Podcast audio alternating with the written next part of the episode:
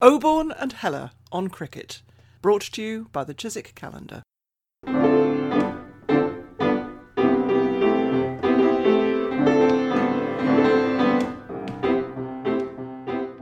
Hello, it's Peter Oborne here, and today I'm in West London. Hello, it's Richard Heller here in South East London. First, I might just observe that from the window over the pavilion end at the famous Roboto Ground, I can see a red 453 bus moving in a very stately way in a northerly direction. And there's some what appear to be cawing rooks on the deep mid-wicket boundary, which is a feeble and pallid imitation, I know, but I hope it will be recognised as one of our unique guest, Henry Blofeld. Henry, welcome to the Roboto Ground and to West London. My dear old thing, it's a great joy to be here. Thank you very much. On that note of cawing rooks, Henry, I've been enjoying your book Over and Out, as well as your autobiography on TMS, and that you quote there a passage about cawing rooks from Howard Marshall and the need to bring in the atmosphere of a real event at a cricket match. And I think that's what you've always consistently tried to do with the buses and the rooks and the spectators. How important is it, do you think, to commentators, particularly on radio, to convey the impression to listeners of being at a real cricket event? And how well do you think the commentators are doing now in matches without spectators?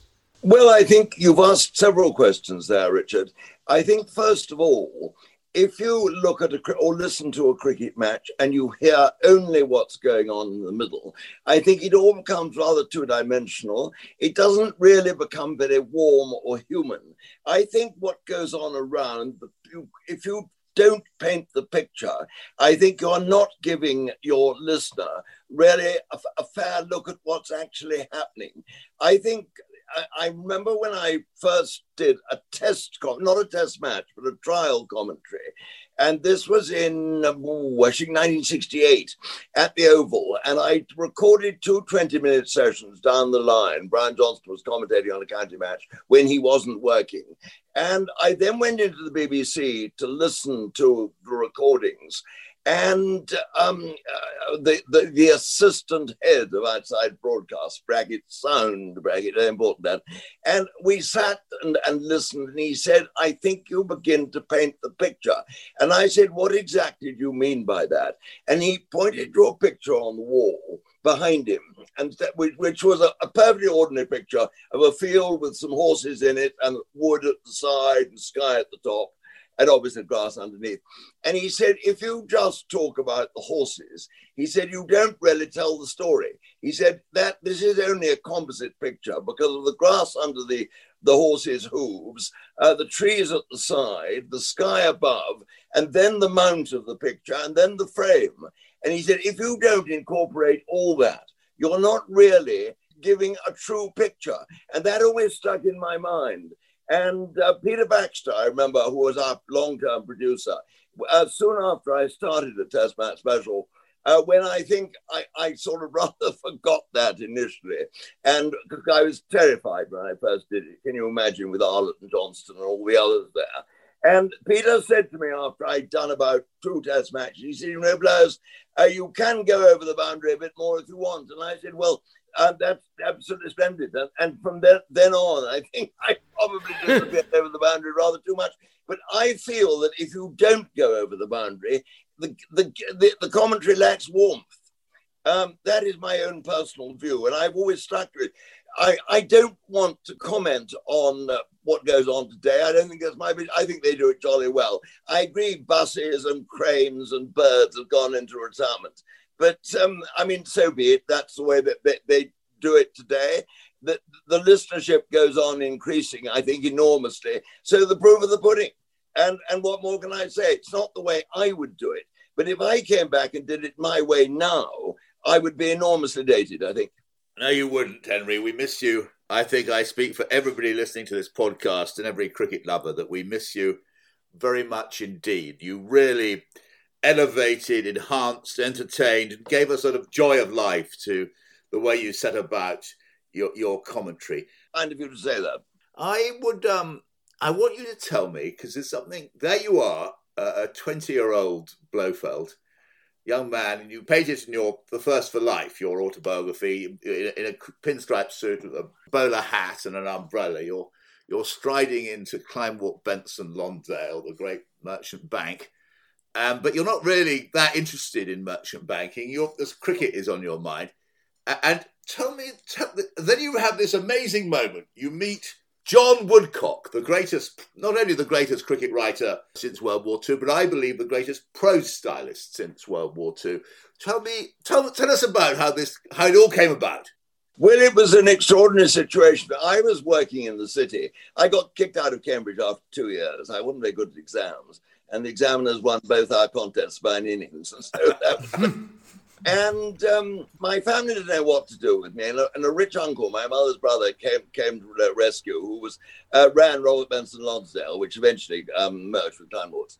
And so I was signed up as a trainee for 3 years, and I absolutely loathed it.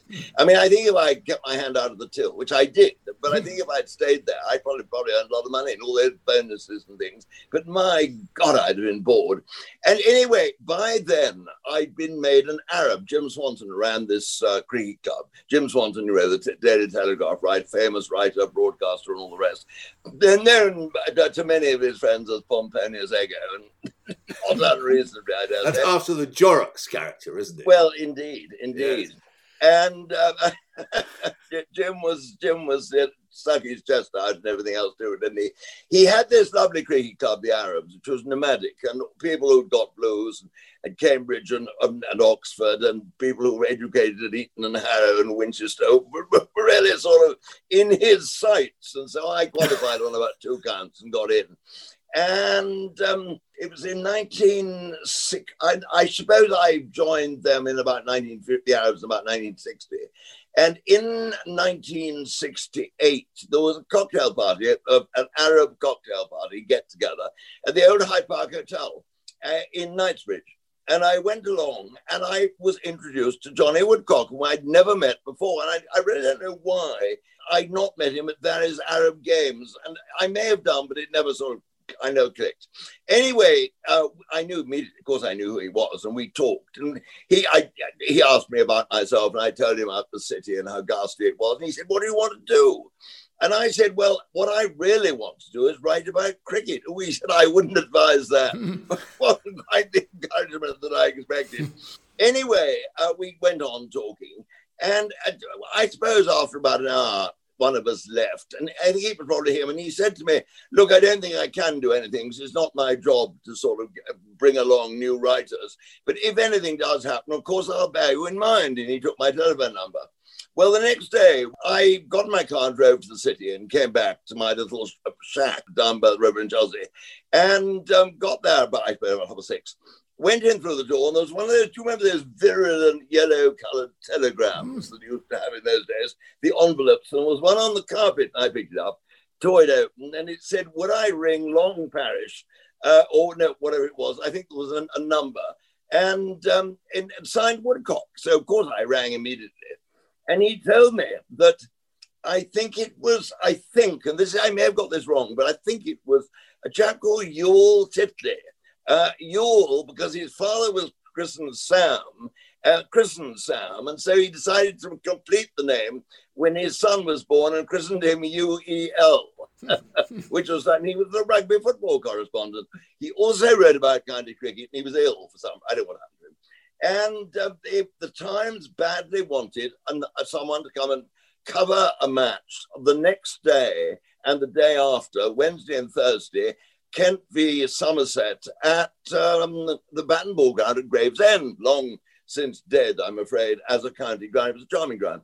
And I said, yippee, and I went off that evening there and then to the Times, met the sports editor, John Hennessy, collected my first press ticket, and went down to Gravesend the next day and covered, terrified. I remember ringing up Laurie Wayman, he was, I think, Hennessy's deputy, and said, "How much do you want?" And he said 550 words, and all I could think about was War and Peace. And however, I eventually got there and dictated it over an awful business. And I had an absolutely sleepless night in a hotel in Rochester. Goodness knows why I didn't go back to London, but I didn't. It's only, 20-odd miles away. And lo and behold, I got up in the morning. It was quite funny, this. And I went into a newsagent about 6:30 it was, because I couldn't sleep, and said, "Have you got a copy of the Times?" And he looked at me and said, very sorrowfully, and he said, "I'm afraid I've sold it, sir." that was rather a blow. But I went on a route march, so eventually got one. And you know, they'd printed everything I'd written. It's a great rite of passage for every journalist, that, Henry. Our first article, we all remember it. Well, it was great. I mean, and then, you know, it happened the following weekend. I went down to Portsmouth, did 2 days there. And then I rang them up the weekend after that and said, or the week after that, I said, "Have you got any work for me?" And they said, "Yes, 4 days. So I rang up my office the following day and said, "I've left." They said, "You what? I've left. Can't do that." I said, "Yes, I can." And so one of the great merchant banking careers of the 20th century groaned ignominiously at all. How did you get away with... Presumably you had to inform them that you were ill or something on your first... Well, I did. I rang them up. You're quite right. I didn't tell you that.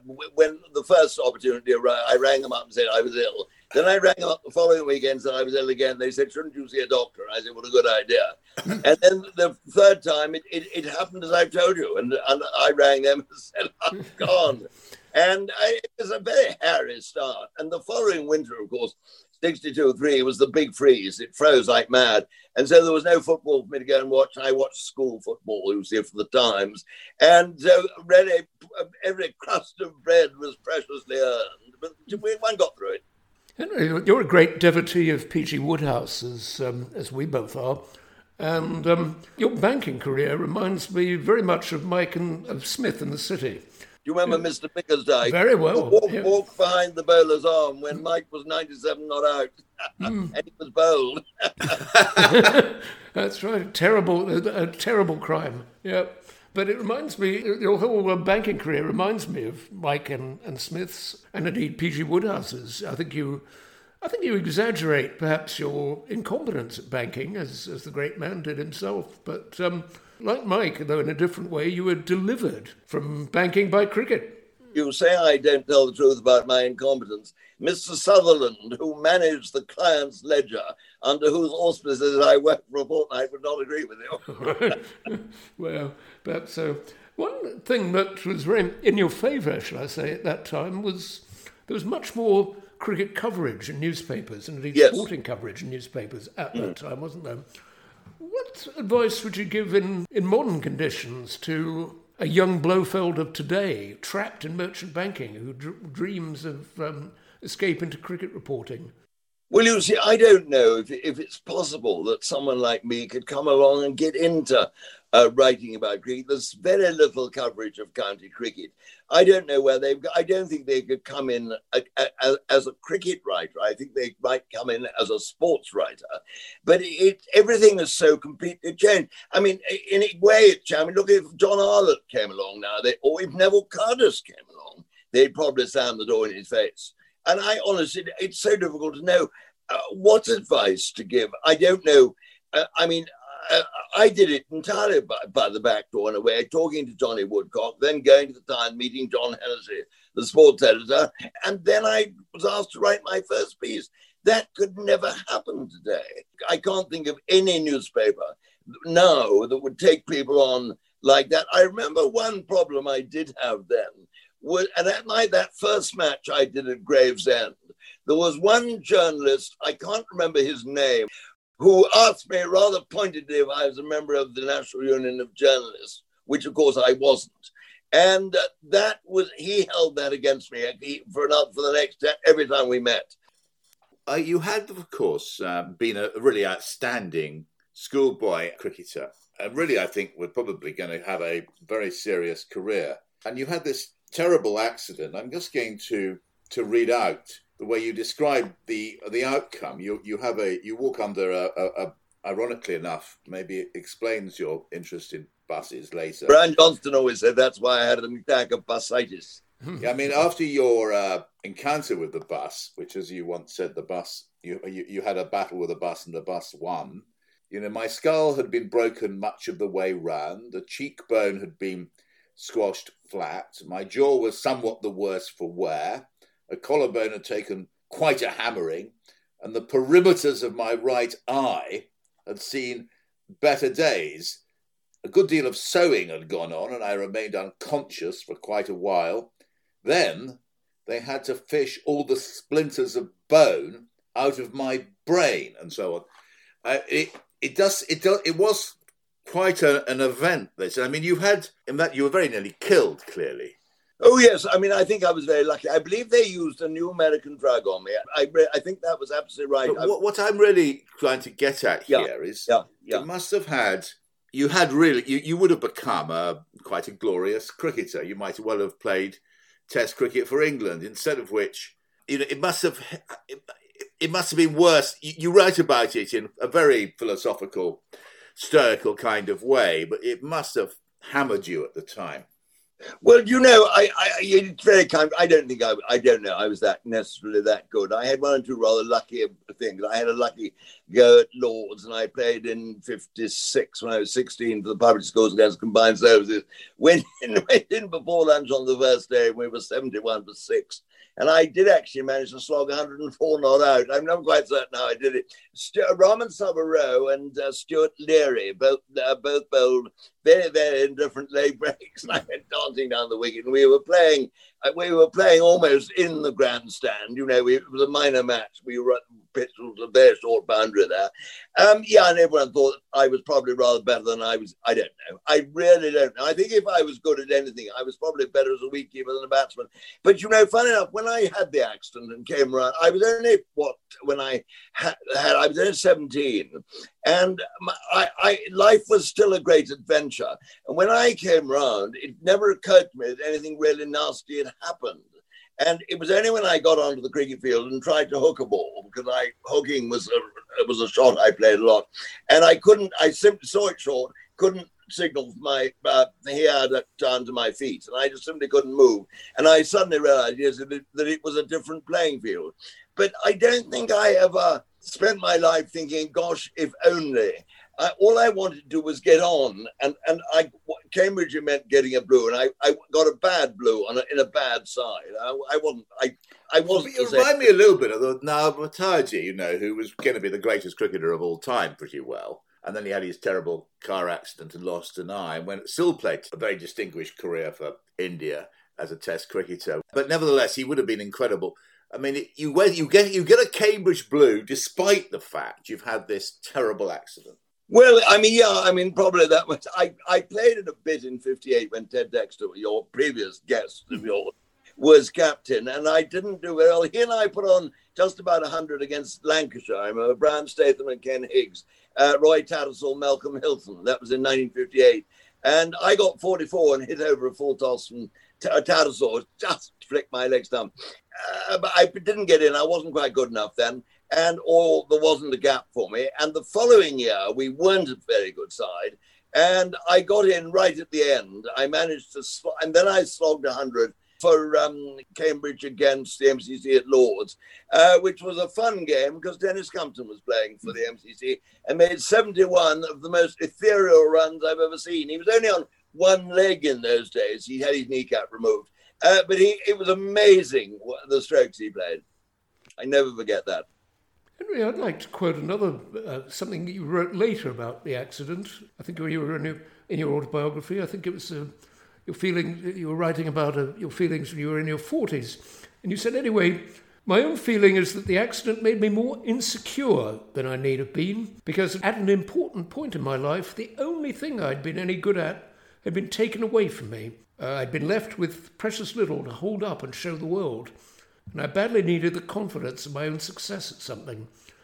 A lot of cricketers are devastated, aren't they, by the end of their careers for whatever reason. And cricket has a very important role, I think, doesn't it, in the emotional life of cricketers. You obviously built another life partly involving cricket with you. What advice would you give now to people, well, whose cricket careers are terminated early or curtailed early? Oh. Well, I'm lucky. My advice would be, if it is advice, it may just be the way I was born. I've always dealt with tomorrow and never with yesterday. And when I retired from the commentary box 3 years ago, It never occurred. I've never spent my time thinking, gosh, I wish I was there. I've got so many other things happening. It was exciting. When I left the city and came into journalism, I was writing for the freelance for the Times. All I wanted to do was win doing what I was, to get 100 in from the press box rather than in the middle. It never really occurred to me that I might have been in the middle. I was now doing something that I wanted to win at. And I mean, I just think that you've simply got to go for it. And it's no good pursuing objectives in your mind that are impossible. It's no good worrying about yesterday, because yesterday's done and gone. Get on with today and plan for tomorrow. And that's really what I've always done. And I've never, therefore, looked at what happened, what's gone on behind me, and regretted it particularly. I mean, yeah, there are certain things you're sorry that you behaved stupidly or whatever, but there's been no sort of lasting thing in that way. I mean, talking about regretting things, I regret actually that I went up to Cambridge when I did, because having had that accident, I probably should have had a year off. And when I went up there, the examiners wouldn't have found me quite so easy to beat, I think, obviously. And, and I might have done my 3 years and all the rest, but that was the way it was. And so once it's the way it was, get on with it. You have this famous persona, and it's a very engaging persona. But I've read a lot of your books, in particular, I think, The Packer Affair, but in fact, your autobiographies. You're a much more serious figure than you let on.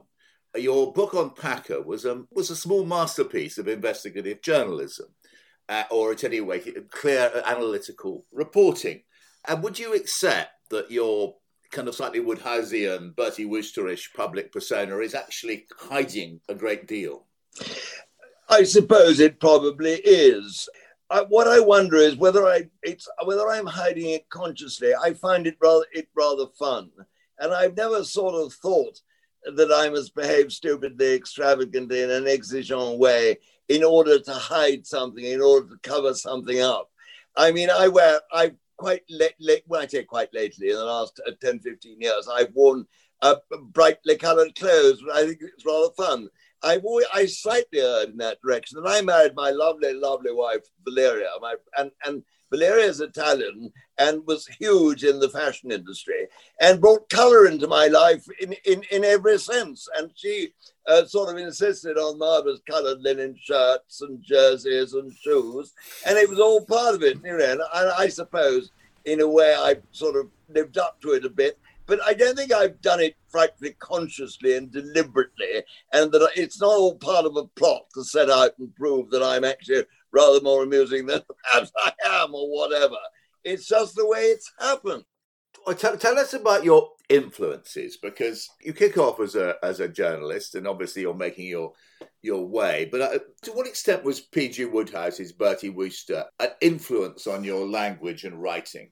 Well, my father, you see, was... did you ever come across my father? No, I have met your brother, I think, the judge, but not your father, yeah. My father was an absolute display. He was the ultimate epitome of a sort of country gent. I mean, he was 6'6", and he had a moustache and wore a monocle. And he was a great figure.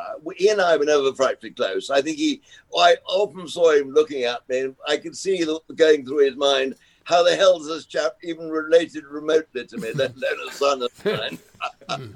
But John was really much more his cup of tea, I think, in a way, I think he was the oldest son, which was quite appropriate. Whereas I was very much younger and kicked over all the traces. I was always born. People often say to me, "Did you have elocution lessons?" Good heavens, no. I spoke exactly as I always have done. My father had a wonderful voice, actually. I mean, I remember him very well reading the lesson in church on every Sunday. And my brother has a very good voice. And I think, and so is my sister, funnily enough, who's 91 and flourishing. And I think that is just something that I've inherited. It was Del Ferdi Mount who, in Cold Cream, he wrote that wonderful autobiography, didn't he? And he he said the only thing about Blair's, because he and I were at school together at Sunningdale, and he said that he's become, the older he gets, even more plummy. Well, actually, the thing about Ferdi Mount, it's very striking indeed. In his autobiography, which I greatly recommend, He actually has you. He remembers you commentating all by yourself, aged about 9 years old, I think. A freckled, beaky-nosed boy with a hair the colour of dark tan's shoe polish. Is sitting by himself behind the commentary, giving a commentary on some game of cricket, which he said was very good. But that, so you sort of, had you already consciously decided to become a commentator at the age? No, do you know, the extraordinary thing is, Peter, I never at any stage I thought I was going to become a commentator. And the only reason I did, I became a journalist and in 1962 as a freelance at the Times. And I worked for The Guardian, I worked for The Observer, and I worked for various papers. And it was in 1968, early in the summer, I was at the Oval. And do you remember John Thickness? Who very wrote, much so, yes. I was a colleague of his on the Evening Standard, actually. Yep. Yes, indeed. And he wrote the Evening Standard. And he suddenly said to me one day, have you ever thought about commentating? And I said, commentating? Good heavens, no, I not. What should I do? Oh, and he said, what you want to do is write to a chap called head of outside broadcasts at BBC, Robert Hudson, and who was a fine cricket commentator and a rugby commentator. And so I did precisely that. And he wrote back saying, yes, well, you better have to do some trial commentaries for me. So sent me along to the Oval to do a couple of trial commentaries. And that was how it all began. But until Thickers said to me, Blowers, have you ever considered commentating? It never occurred to me that I might join TMS, that I might become a commentator. There's a legendary story about Thickness at the Evening Standard. I was told it by an exasperated news editor. When... the England cricket team were in India when the tragic event occurred and Mrs. Gandhi was assassinated.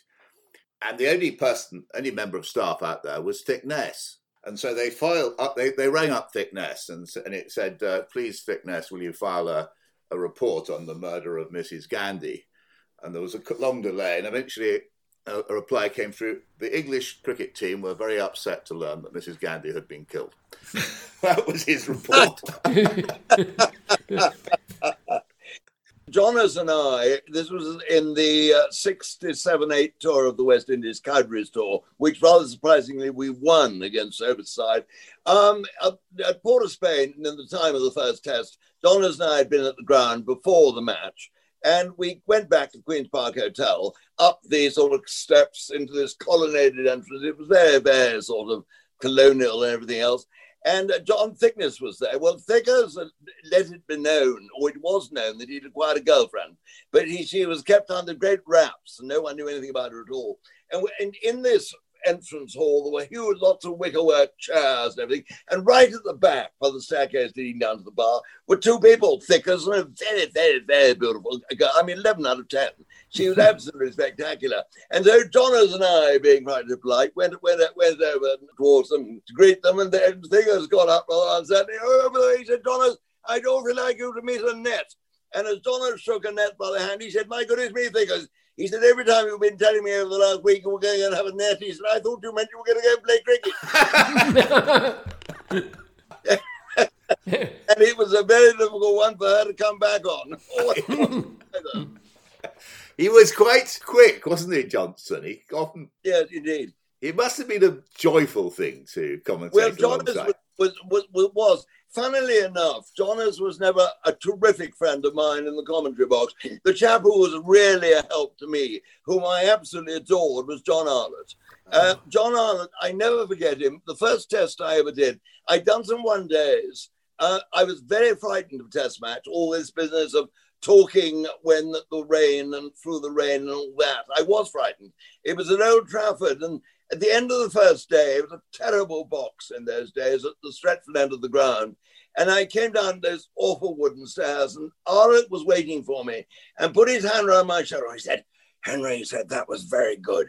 He said, let's have dinner tonight. He said, the one or two little things I could probably help you with. And we had dinner, and he did it by suggestion. He was not throwing it at me. And he always looked after me and would come up to me suddenly in the middle of the day. Is it going all right? And, you know, and you knew that you could say if it wasn't going all right, and he wouldn't either repeat it or mind.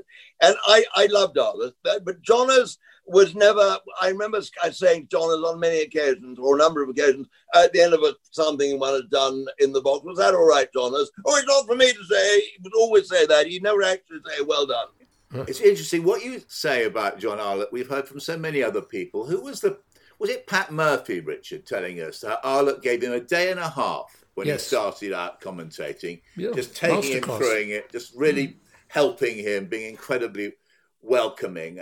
And Duncan Hamilton says the same thing about Arlott. He, when he started off in the press box when he was 20 years old, Arlott came over, just helped. He was obviously, and now you've told us the same thing. He was a lovely man. Yes, he was. He was a lovely man. And he was sort of, he thought I was indelibly and indubitably and fastened to the establishment, whom he hated. But somehow he made an exception with me, and we were always good friends. And I really loved Arlott. He was absolutely splendid. And I'm so pleased that Arthur Mailey, who was my great hero of all cricketers, past, present, or future, drew a wonderful little portrait of Arlott, which I've just acquired. It was part of Arlott's collection, which was sold off. Oh, nice. This is a very, very good caricaturist, Arthur Mailey, wasn't he? Oh, brilliant. Yeah, absolutely. I've got about 60 of him, obviously. Wow. I've got a huge collection, and this one I'm thrilled with. I bet. While we're on the subject of Arlott, your autobiography contains the previously unknown poem by John Arlott. I dine out with all the best people, and I thought I had made quite a hit. I cannot understand why mere cricket reporters all say I'm such a big journalist. And this was presented, put on the when Swanton sort of emerged from outside into the box at the close of play one day to give his famous summary. Arlott had, by mistake, left that poem there for Swanton to read. Yeah, it was very, very, very well done. And Swanton didn't enjoy it, I can promise you. I can still see it. But all that said, Swanton was a fantastic influence and asset to you and particularly when you were a young writer. No, he was not an influence to me at all. I never got any job through Swanton. Swanton befriended quite a number of young journalists. He never actually helped me until I was quite well established. I went to the West Indies in 67-8, Colin Cowdrey's tour, which was the tour on which that story of Johnston and Thickness happened. And I did, in fact, work for the Telegraph. I did games when Swanton was not there. And Swanton, therefore, signed me up without payment as his ADC, and I had to sit next to him in the press box, which was an undertaking. And when he went to the bar in the middle of the day, I had to make notes as to what happened, and then was subjected to a very rigorous cross-examination when he got back, which caused great merriment around the press box. But I didn't enjoy it myself very much. Yeah, fagging duties. It sounds like it was fagging, absolutely. And there was a time when we had a blinding row in the press box at St Mina Park because he wanted the door opened for air. And when I was sitting just by the door, and when the door was opened, the paper in my typewriter blew around to such an extent I couldn't use it. And so we had a row, and I remember Ian Wooldridge supporting me, and that went on for some time. He was difficult, Swanton. I mean, you had to. I mean, he was called Pomponius Ego by some of his friends, and he behaved as such. Having said that, he was a terrific friend to cricket. Cricket probably had no greater friend. I don't think he wrote half as well as a lot of people. I mean, Woodcock was wonderful, but Swanton was ponderous, wasn't he? And but Swanton established a great position for himself in the game. He founded the Arabs. He became a sort of demigod in the press box. And demigods are always dangerous, aren't they? And I think Swanton, in a way, was dangerous, but I think also there was an awful lot of good that came from him. I agree. Now, talk about the cricket writer you knew best and right off with most love is, I think, the finest cricket writer since Cardas, and that is John Woodcock. Wood is amazing. Wood is, when you think he's tiny, he's very small. He's the most cheerful. He's my greatest friend in life. I've been on many, many, many tours with Wooders. We've done some extraordinary things. We've drunk far into the night on occasions. We've, oh, goodness me. Johnny, I mean, I always think of Johnny as a writer, having one great attribute, which is the ability to look at a cataclysmic event, be it happening on the field of play or in the committee room, and putting it into a different long-term perspective before nightfall when he wrote the piece on that very day. So on the next day, people read a considered opinion, which no one else really was able to give. He was a wonderful judge, watcher of a day's cricket. He always saw, I sat next to him many times in the press box, and yet, and he would be the first person I would read the next day. And always, always, always, there were a couple of points that Wooders made, which I didn't even see, and I was not aware of. He was a very, very minute watcher, clever watcher, good watcher of the game of cricket, for which I admired him for enormously. He was also such a fastidious master of the English language. It really was Fowler's English, as set out in Fowler, in modern English usage. Indeed. And the same sort of Evelyn Warlike precision and understanding. But I want to know about this great, amazing thing you did with John Woodcock, your great friend. Your journey in a Rolls-Royce out in 1977, I think it was, for the Pakistan-India. 76. 76. 3rd of October 1976, we left Lockup Garages almost underneath the Albert Hall. And in a Silver Cloud roller, was it? Silver Ghost, yeah, 1921. It was a wonderful claret-coloured machine. Wooders and I, the previous year, had been in Australia watching West Indies play Australia. We were in Perth and we watched an extraordinary test match there, which the West Indies won. And when Roy Fredericks hooked Lilly's first ball of the match for six, I never forget it.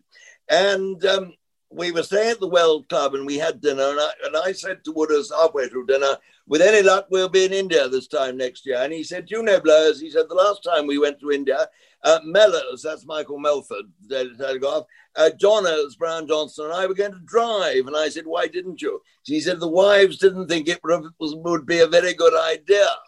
Well, neither Wooders nor I had any such encumbrance at the time. So we made a unilateral decision that we were going to do it. And before dinner had finished, we'd made our first selection, who was Judy Casey, who was a really splendidly spirited girl who lived in Sydney. And in fact, Valeria and I stayed with her for a fortnight in Sydney last February. She's remained one of my greatest friends. And then gradually we picked up Adrian Little, farmer of some prosperity in Hampshire, collected old cars. He produced the old gal, the Rolls, a wonderful claret. Presumably he knew how to mend it. Well, yes, every week he spent a day servicing it. And it never put a foot wrong, except we did actually have to have some spare tires flown out to Tehran, as one does. What I love about this trip is here you have Blofeld, Woodcock, a Hampshire farmer, a Rolls-Royce driving through, some of the biggest trouble spots in the world, Tehran, Kabul, Herat. You'd have gone through Kandahar, I imagine.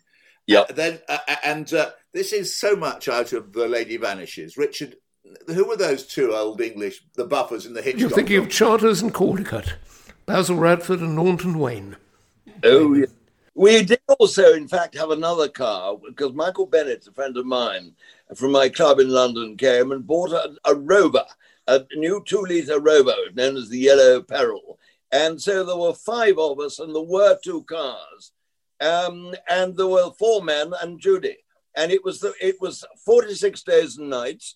It was the great adventure of my life. My goodness, it was hairy at times too. When you got, I mean, driving down to the Bosphorus in Istanbul was plain sailing. But once we got into Asia, it became difficult finding petrol. We had gallons in cans on the running board.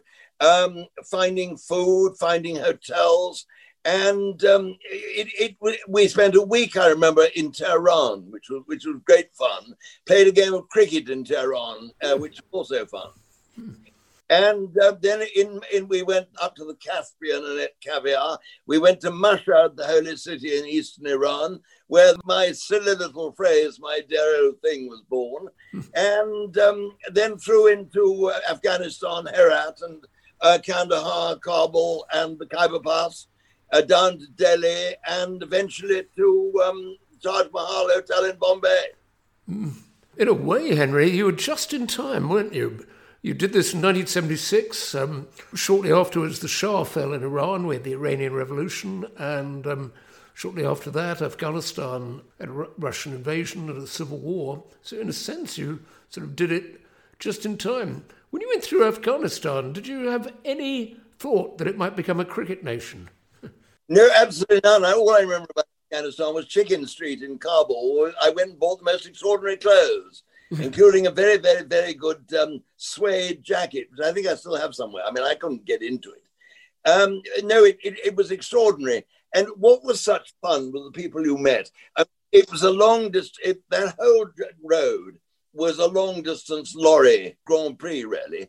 And these lorry drivers, that was what made it so dangerous. And you were going up high into the mountains, and you looked down, and you saw lorries that had just tumbled down, lying on their side, 300 or 400 yards down. It was quite hairy. Mm-hmm. I remember one drive, we set off in the morning from Tehran to Babulsar on the Caspian through those mountains. And my goodness me, how Adi got the car. Adi drove every inch of the way himself for Rolls. It was a staggering performance. Wow. And how we got there, I don't know. It was amazing. But my goodness me, it was fun. And we met some amazing people. I think the greatest chap we met, funnily enough, who kept on turning up was a Sikh in the most wonderful turbans and an absolutely unending supply of black label Scotch whiskey. Mind you, we were sponsored by Long John Scotch Whiskey, who paid us, we had four sponsors. Long John paid us in cash, in kind as well as cash, which was a help. So we had several 40-ounce bottles of our own strapped to the running board as well. Yes. And it was, I think, also very useful in at awkward moments in customs, wasn't it, Henry? Oh, yes, we did, indeed. I remember the most difficult customs was Iran into Afghanistan, which was presided over by a 14- or 13-year-old boy. And we were warned about this because when we got our visas from the Afghan embassy up by Hyde Park, we were warned that post was run by this boy. And he was extraordinary. He just picked his fingers and said, go there and do that. And everyone did everything. And in the end, he came and had a look at the rolls. And we left.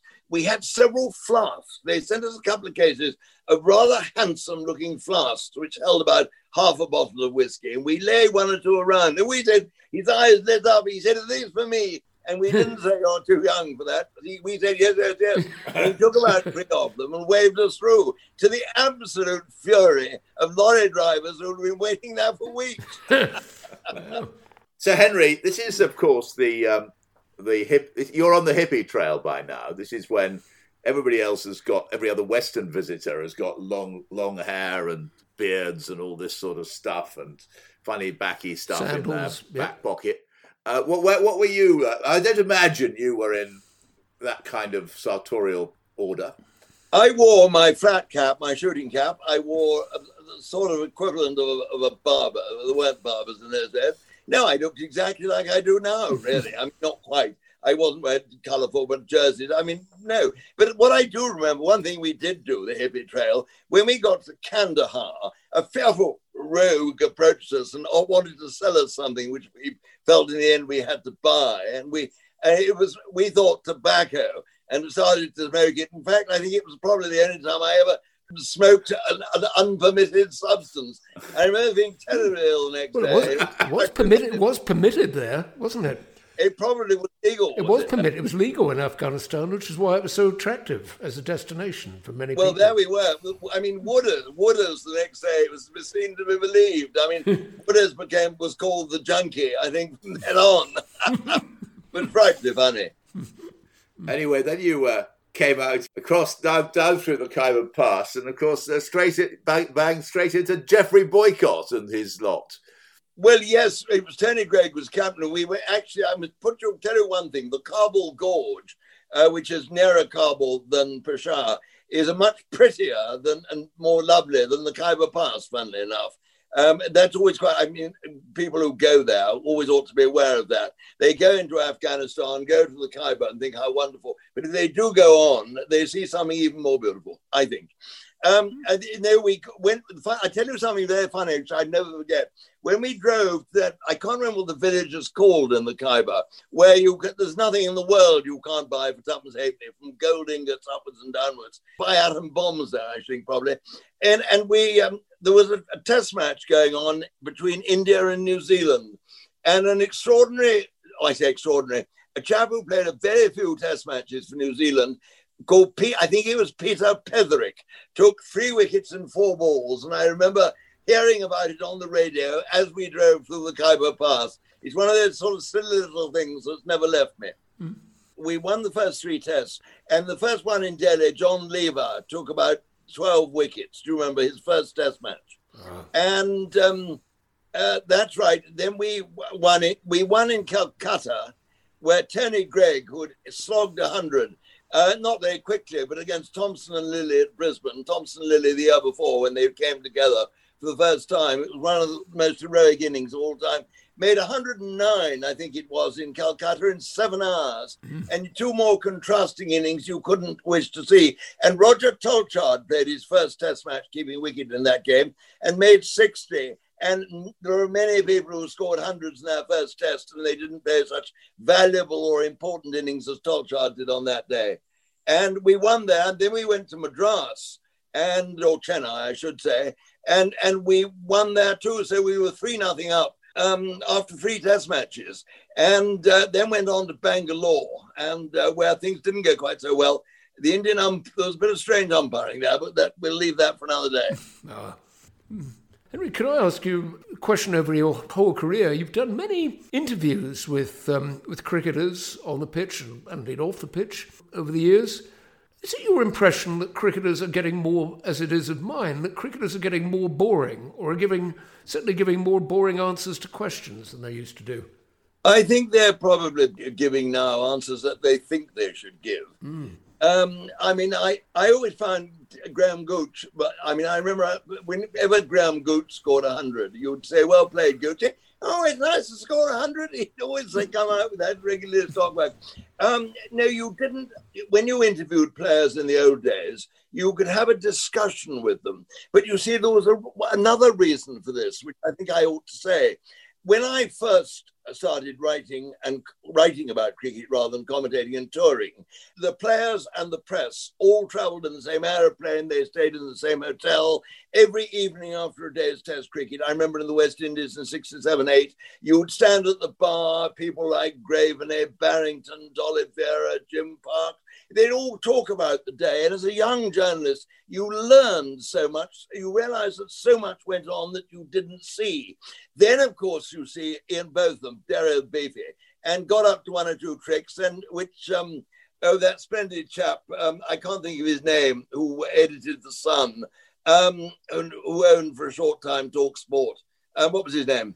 Calvin Mackenzie. Calvin Mackenzie, that's right. Edited The Sun, and of course, journalists came out to see what the players were doing off the field in their spare time. So a plate glass window came down between the press and the players. And I think at that point, players and press found it hard to have a conversation. The players felt that they were being interviewed and they had to say what they should say, and that was it. That's yet another example of how Kelvin Mackenzie has improved British public life. It does remind me of Johnny Woodcock. When he told me this, that when I was researching my book on Basil D'Oliveri, and Basil got up to a few things on the 67-8 tour of West Indies, and the Sunday Times news desk rang him up and asked, and he told them to get lost. That was Johnny Woodcock for you. Well, absolutely. Johnny wasn't coming into that one. I think Baz, you can understand, I have to come out in defence of Basil D'Oliveri now, who was a great man. And when you think what he had done, and this was his first tour, I think, And of course it went to his head a bit. And he was a little bit more thirsty than he should have been. What he actually lacked, I don't think Colin Cowdery, captain, handled him very well, quite honestly. And Les Ames was the manager. Les was very much in Colin's camp. And I think, had there been a firm manager, I don't think Basil Oliveira would have got up to half the things he did. And I think he was unlucky in a similar way that Fred Truman was unlucky in 53-4 in the West Indies, when Len Hutton was captain and Charlie Palmer was player manager. They didn't handle Fred well then. And things got out of control. And I don't think Colin and Les really handled Basil very cleverly.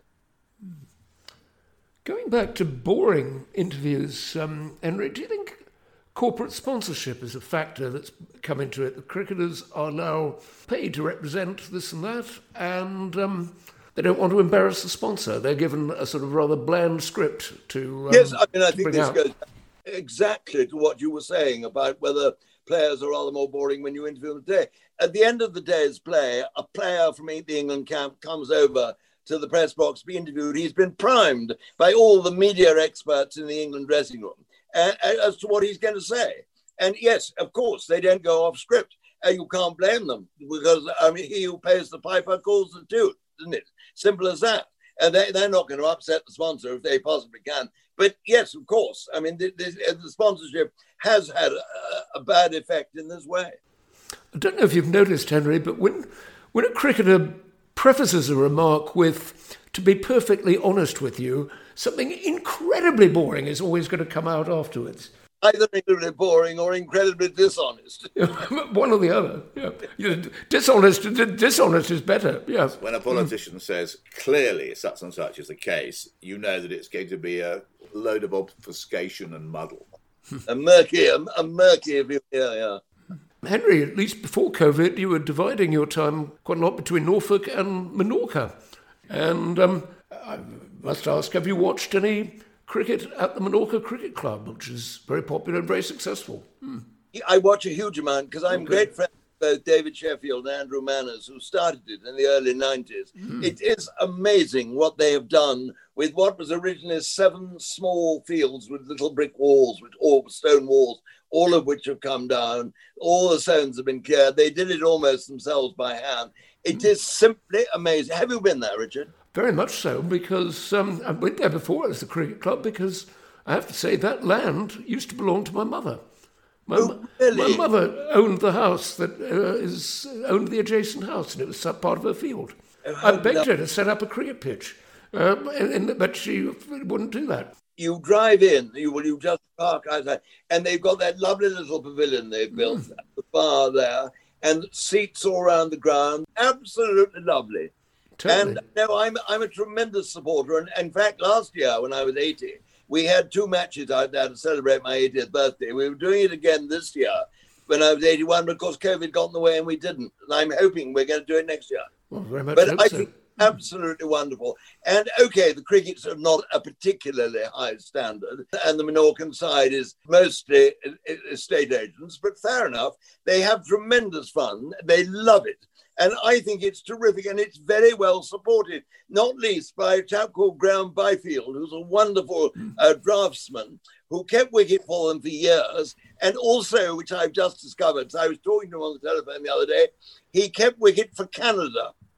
Wow. Now, I bet you don't know many internationals, Canadian stars, which is lovely. And I don't know, I've played with him. I didn't know that about him. I've played with him quite often. Isn't he a lovely man? Definitely, yeah. A really lovely man. And of course, Andrew Manners is splendid too. And Sheffield. I mean, Sheffield was quite a reasonable cricketer too, wasn't he? He scored a lot of runs when he was Bradley and has had a great part to play in the whole thing. Yeah. And the other person I love there, who I see quite often, Tony Hatch, who wrote all Petula Clark songs, didn't he? Yes. I mean, downtown Hatch. I remember the hardest thing I ever did when I went out there about 25 years ago to make a speech for the Minorcan Cricket Club. The warm-up act was Tony Hatch on a piano singing Downtown and all the others. And after that, there was nowhere to go. It was the most difficult thing I've ever done in my life. Oh. Yeah, tough act to follow. Henry, A little while ago, you were mentioning in approval terms Peter Baxter, who helped you in your early years in Test Match Special. I have harboured dark thoughts about Baxter because I remember about 15 years ago, word spread, it reached me that there was an attempt to dislodge you from Test Match Special. This was in the sort of about 2004, I think. I heard about it in the Channel 4 box, which was then sponsoring cricket. I was sitting next to Peter Bazalgette, and Baxter was trying to evict you from your seat at TMS. And between us, I think it was my idea, actually, we launched the BBBBB campaign. It was Bugger Baxter, Bring Back Blowers. And we were successful. I launched it in the Evening Standard. It was a campaign. And we wrote derogatory things about Baxter, and we said how splendid you were. This went on for some time, and in due course, the danger was lifted.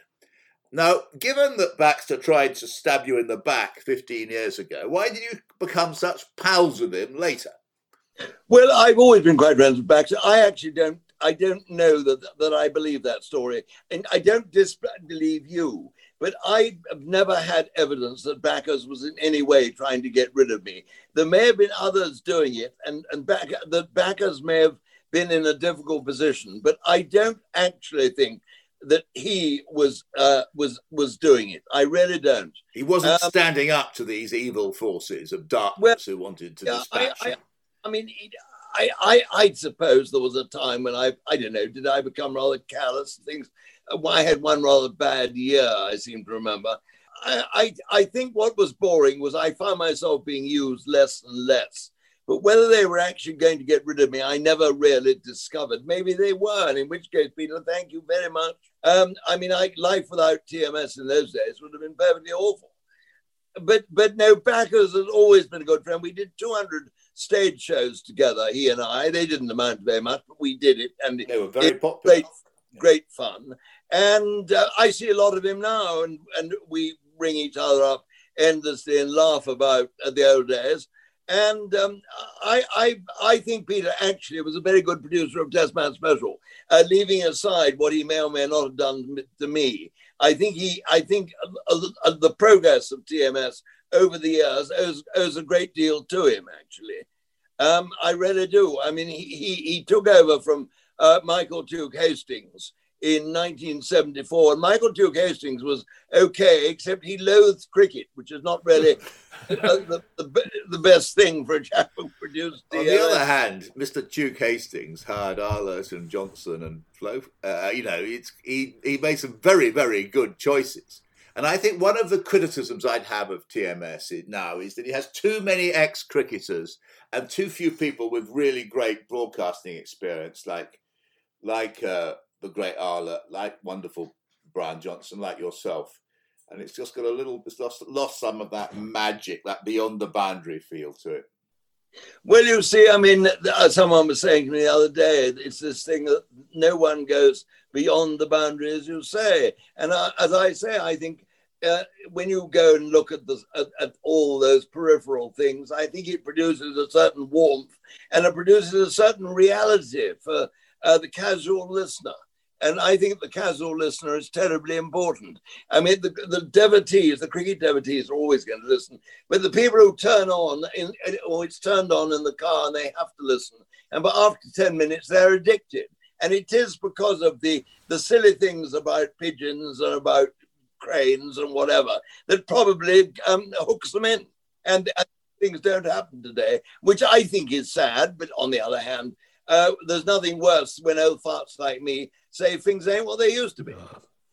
Henry, you do, in Over and Out, you suggest that one day cricket had an influence on the format of TMS and on the format of commentary generally. One day, particularly T20. In Test cricket, you had the leisure and the structure to bring in the buses and the birds and the atmosphere and so on. In one day cricket, all the commentators are under much more pressure just to get the events in. Well, of course, and there's no room. There's no room to throw it around in one-day cricket. I mean, you've got to be up with it.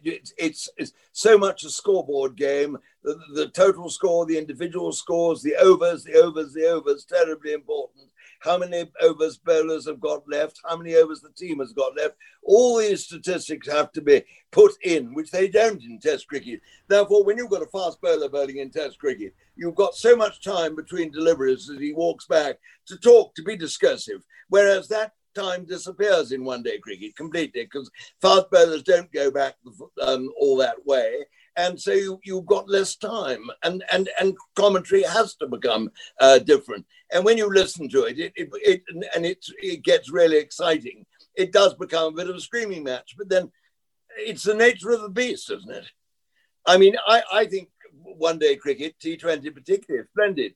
It was designed as a financial palliative, and as such, it's been brilliantly successful. Just don't call it cricket. I mean, as long as they leave Test cricket alone. But of course, one-day cricket, the very fact, has altered Test cricket enormously because you never today get those, or practically never, you get those long 5-day draws, which come really rather pointless. But all Test matches almost end in 3 or 4 days. And that happens because batsmen, because of the one-day influence, can no longer bat time. Zach Crawley at 267, but whether he actually is one who can seriously bat time, we'll wait and see. I rather doubt it. Alistair Cook can bat time, but Joe Root can't. I mean, look at Joe Root getting out all the time for 53. Henry, you've given us, I know I speak for everybody, you've given us so much pleasure over the years that it's a joy to have you on this show, because just to hear your voice lifts the spirit. And to hear the stories, the very rich life you've lived is marvellous. May I say thank you to both of you, and I only wish I could. It's a bit early to start raising a glass of red, but I can do that later. Henry, it's been a joy listening to your experience of cricket, and listeners who want more of it can find it in your book, Henry Blofeld's A to Z of Cricket. So thank you very, very much, and it's goodbye from me, Peter Oborne, in a very sunny West London. Goodbye from me, Richard Heller, too. Can I say thank you both very much indeed. Great fun.